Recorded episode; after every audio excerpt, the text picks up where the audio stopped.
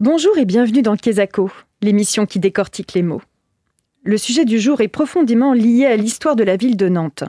Vingt ans après la loi Taubira, qui tend à la reconnaissance de la traite et de l'esclavage en tant que crime contre l'humanité, la cité des Ducs se confronte à son histoire et à la mémoire de l'esclavage.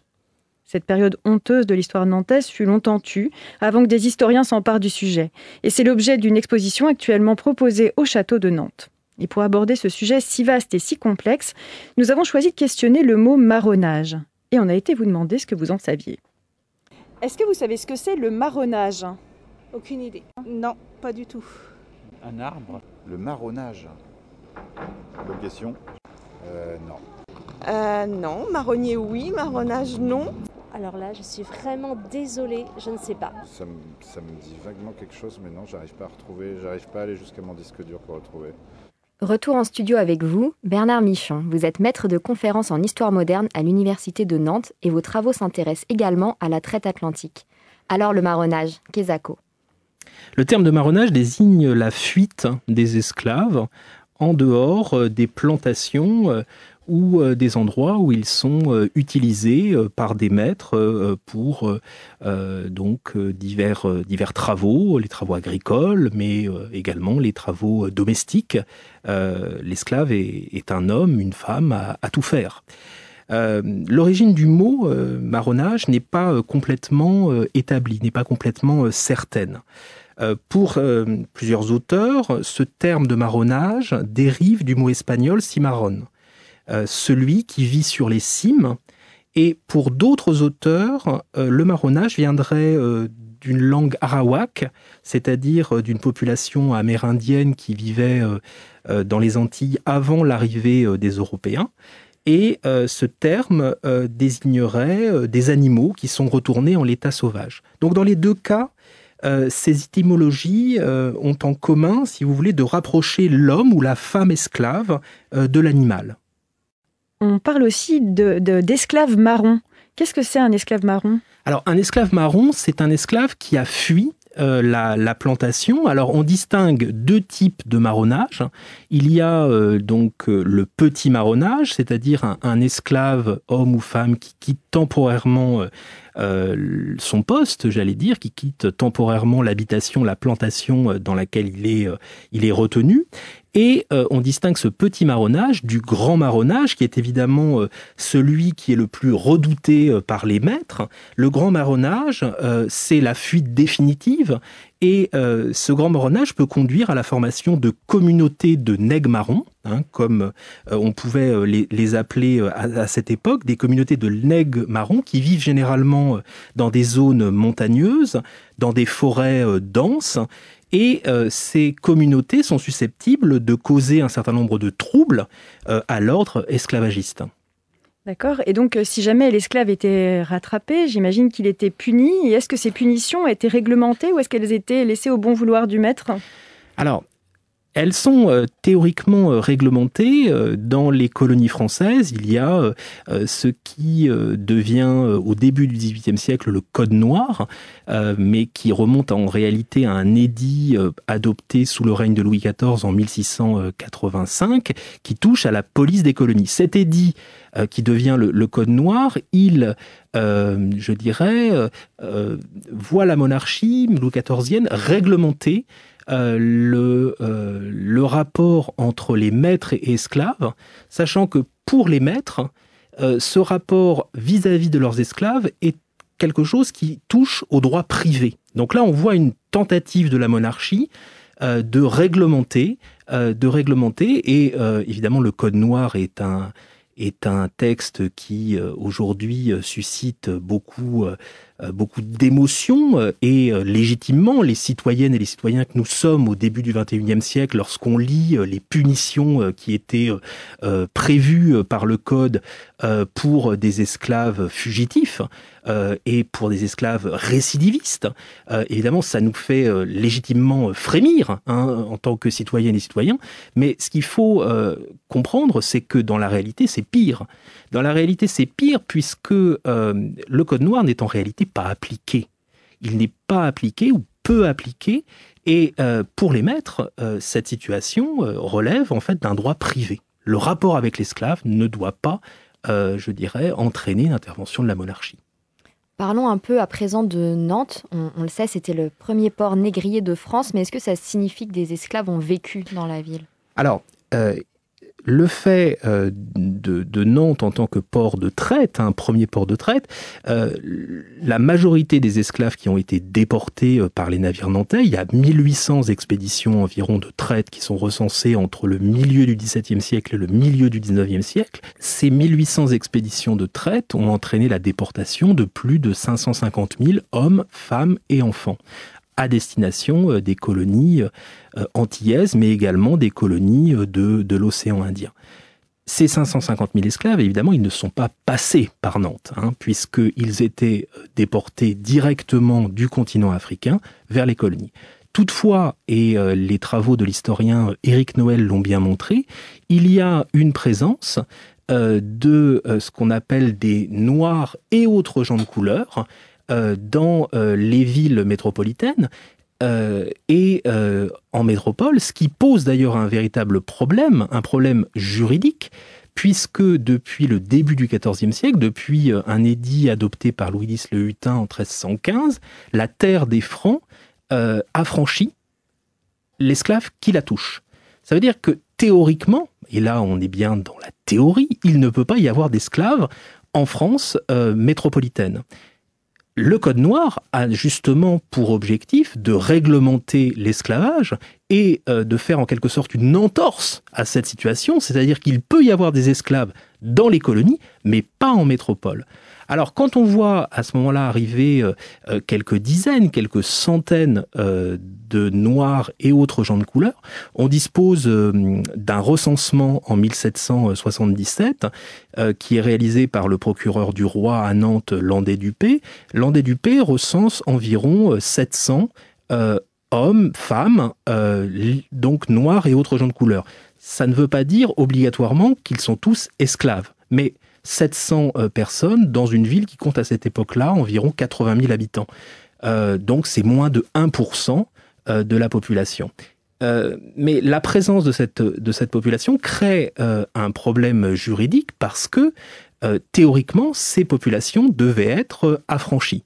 Et là, ce qui se passe, c'est que les parlements, donc, qui sont des cours de justice, ces parlements vont adopter, notamment le Parlement de Bretagne, une mesure dérogatoire. C'est-à-dire que on va permettre la venue de d'esclaves en métropole pour un temps limité pour, euh, je dirais, recevoir euh, une formation et être renvoyés dans les colonies.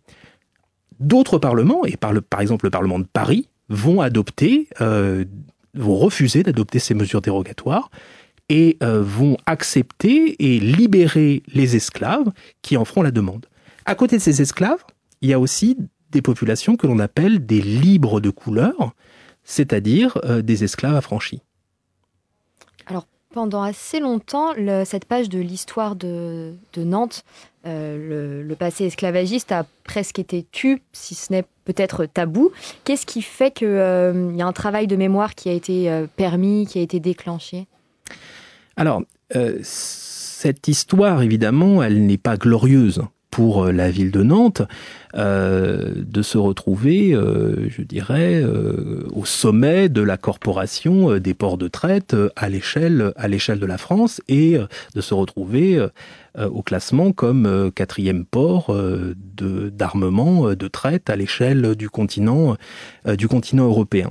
Toutefois, cette histoire, elle a été euh, associée, si vous voulez, à une période de prospérité. Le XVIIIe siècle, c'est une période de prospérité euh, pour le port de Nantes, mais cette prospérité, elle est davantage associée aux îles à sucre, à l'exotisme, qu'évidemment euh, à l'aspect traite et esclavage, esclavage colonial.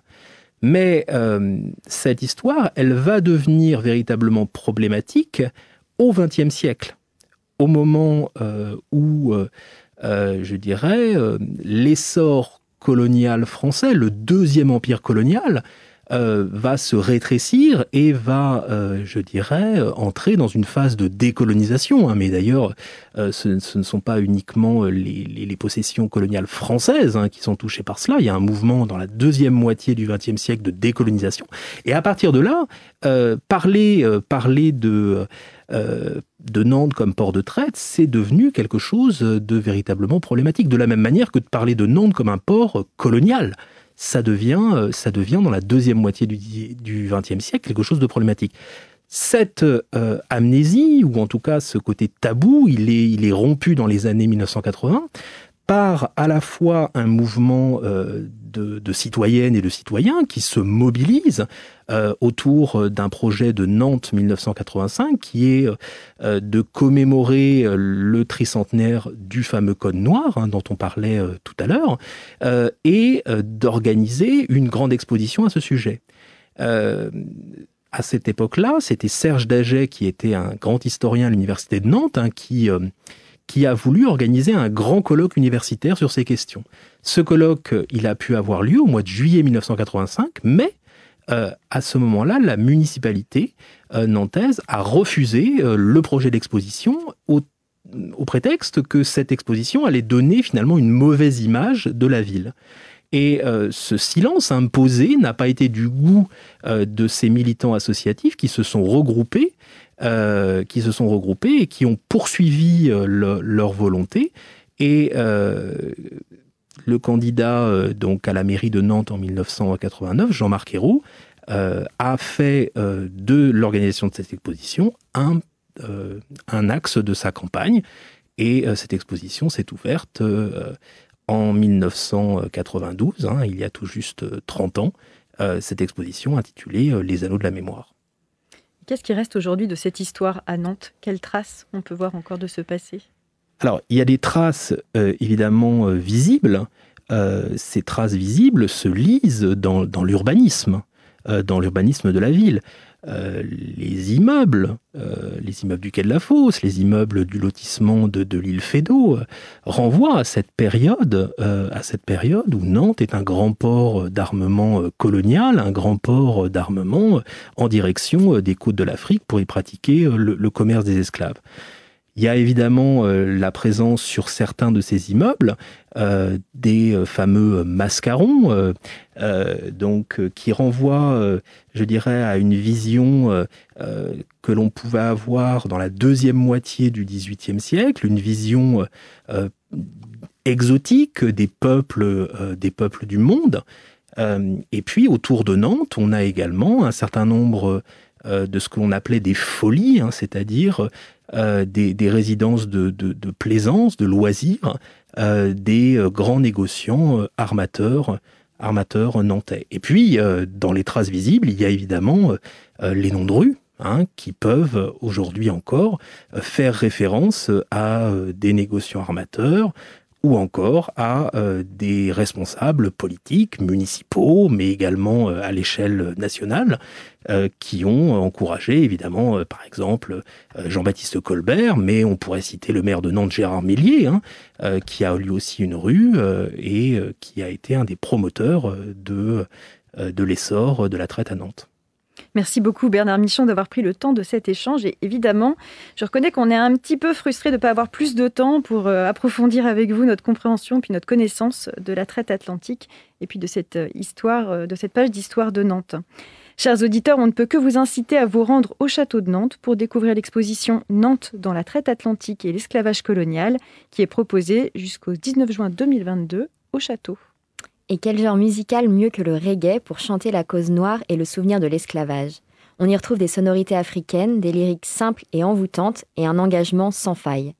Peter Tosh, dans 400 Years, aborde notamment le sujet de l'esclavage avec justesse dans un morceau crédité à Bob Marley, and the Wailers sur l'album Catch a Fire en 73. 400 Years, c'est tout de suite sur Sun.